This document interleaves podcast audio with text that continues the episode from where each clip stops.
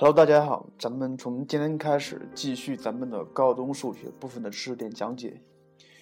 呃，最近几天曹老师身体不太好，所以没有继续上传节目，而且同学们在 QQ 里面的留言我也没有看到，不好意思。从今天开始，咱们继续答疑解惑，有不懂的都有不懂的问题，还可以继续向通过 QQ 咱们线上交流。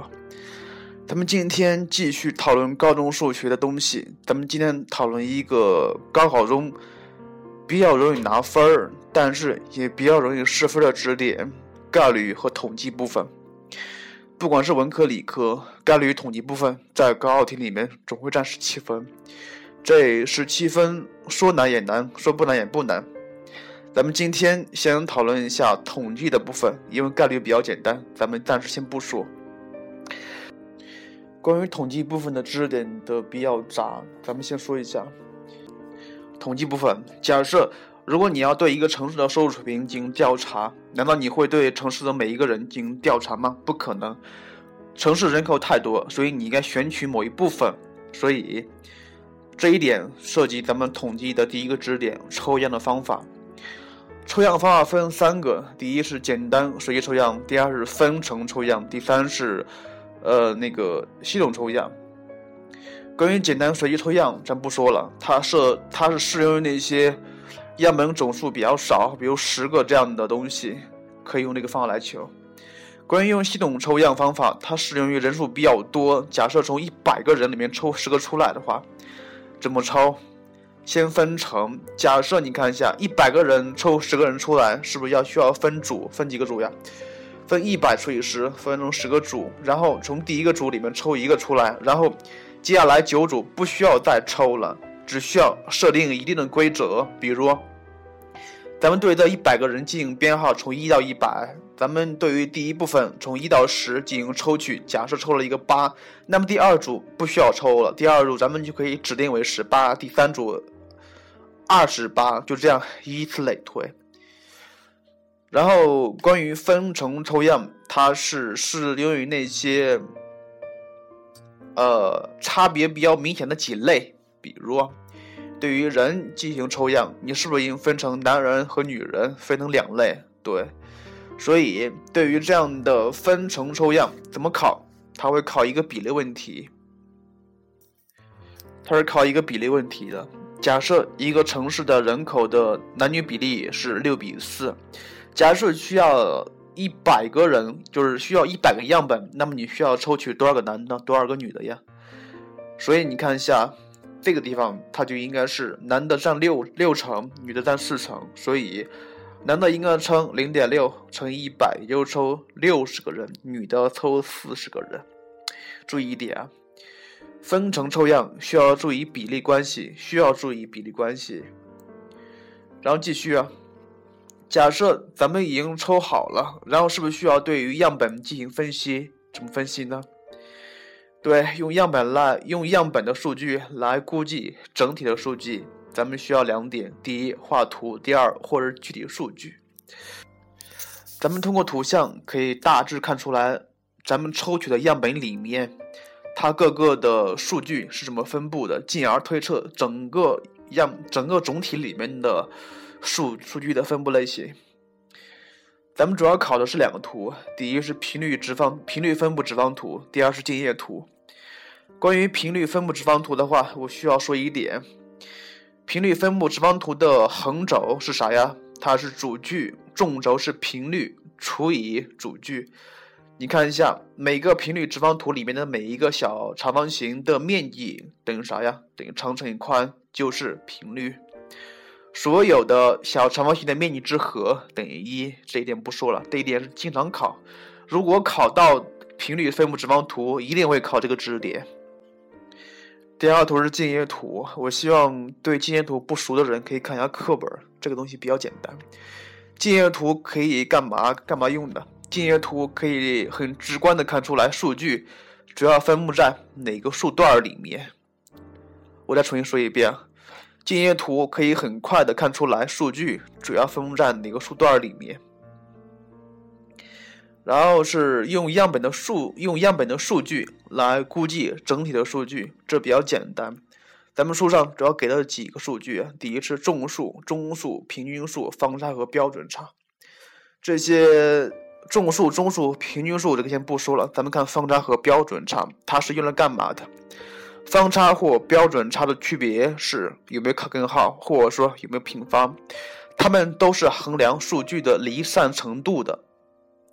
方差越大，就表示离散程度越大；方差越小，就表示离散程度越小。咱们在这举个例子，假假设给了两个人甲和乙的运动员的数据，然后他让你分析一下甲和乙哪个运动员的发挥比较稳定，怎么办呀？咱们是不是先求甲和乙的方差或者是标准差？哪个人的方差越小，就表示哪个人的发挥的越稳定。最后，咱们说一下两个变量之间的相关关系应该怎么表示啊？它有两个法子，第一可以通过回归方程来看来看。当然，这个回归方程里面的 a 和 b 是比较难求的，一般来说也不会让你求 b 和 a。咱们说一下回归方程 y 上面有个帽，y 帽等于 b 帽乘以 x 加 a 帽，也就是说 y 等于 bx 加 a，它就是一条直线，b 表示斜率，a 就是那个它的截距。嗯，在这儿需要说一下回归方程是什么。咱们是根据它的散点图大致做了一条符合它的直线方程，也也就是说，咱们的回归直线方程是通过散点图做出来的。如何判断两个变量的相互关系？是不是要看一下散点图那些点是怎么分布的？假设那些点从呃左下角一直到右上角分布，那么很显然它是呈正相关分布的。如果从左上角向右下角分布的话，很显然它就是呈负相关分布的。你看一下，不管是从哪儿到哪儿，它的趋势可以用来斜率来判出来。那个斜率就是回归方方程里面的 b。如果 b 大于零，那么两个变量呈正相关关系；如果 b 小于零，两个变量呈负相关关系。这儿需要注意一点，这儿有个考点，就是说，回归直线方程它过一点，横过一点，哪哪横过哪一点呢？它横过一个数的平均数和另外一个数的平均数这个点，也就是说，x 的平方逗号，y 的平方这个点需要注意一下。另外呢，另外一个公式还可以用来判断两个变量的相互关系，就是相关系数 r。这个是接下来是在选修里面学过的，选修那个 r，它的计算公式也是非常复杂的，通常不会让你求这个东西，但是它需要让你分析，如果 r 大于零，那么这两个变量呈正相关关系；如果 r 小于零，则这两个变量呈负相关关系。这儿需要注意一点，这的 r 相关系数的取值范围是从负一到一，从负一到一。假设 r 的绝对值越接近于一的话，那么相关性越强。这儿需要注意一个知识点，是比较巧、比较小的一个知识点。假设 r 等于一的话，表示什么意思呀？表示散点图上的点全部在回归直线方程上。我再重新说一遍。假设 r 等于一，或者是 r 等于负一的话，那么就表示散点图上的点全部都在回归直线方程上。最后一个知识点，也是最近几年比较常考的一点，不管是文科理科，它会考一个独立性检验的东西。独立性检验，呃，关于独立性检验的话，其实是用的反反证法的思想来证明的。他给了一公式，k 方等于一个分数，分子是什么？分子分子分母是什么？通常来说，如果考试的话，他会把这个公式给你，他会让你计算 k 方的值。这里需要注意几个值啊。假如通过计算，咱们求的 k 方大于三点八四一的话，那么就可以说明有百分之九十五的可能性证明这两个变量是相关的。假设咱们求的 k 方。大于六点六三五的话，那么就可以说明有百分之九十九的可能性来说明这两个变量是相关的。所以需要注意这两个特定的值，一个是三点八四一，一个是六点六三五。呃，关于统计部分的其他问题，估计也没有什么了。统计部分需要注意计算问题，可能会让你算的东西比较多，公式比较复杂，你要注意啊。关于概率问题，概率是比较比较简单的，咱们下次再说了。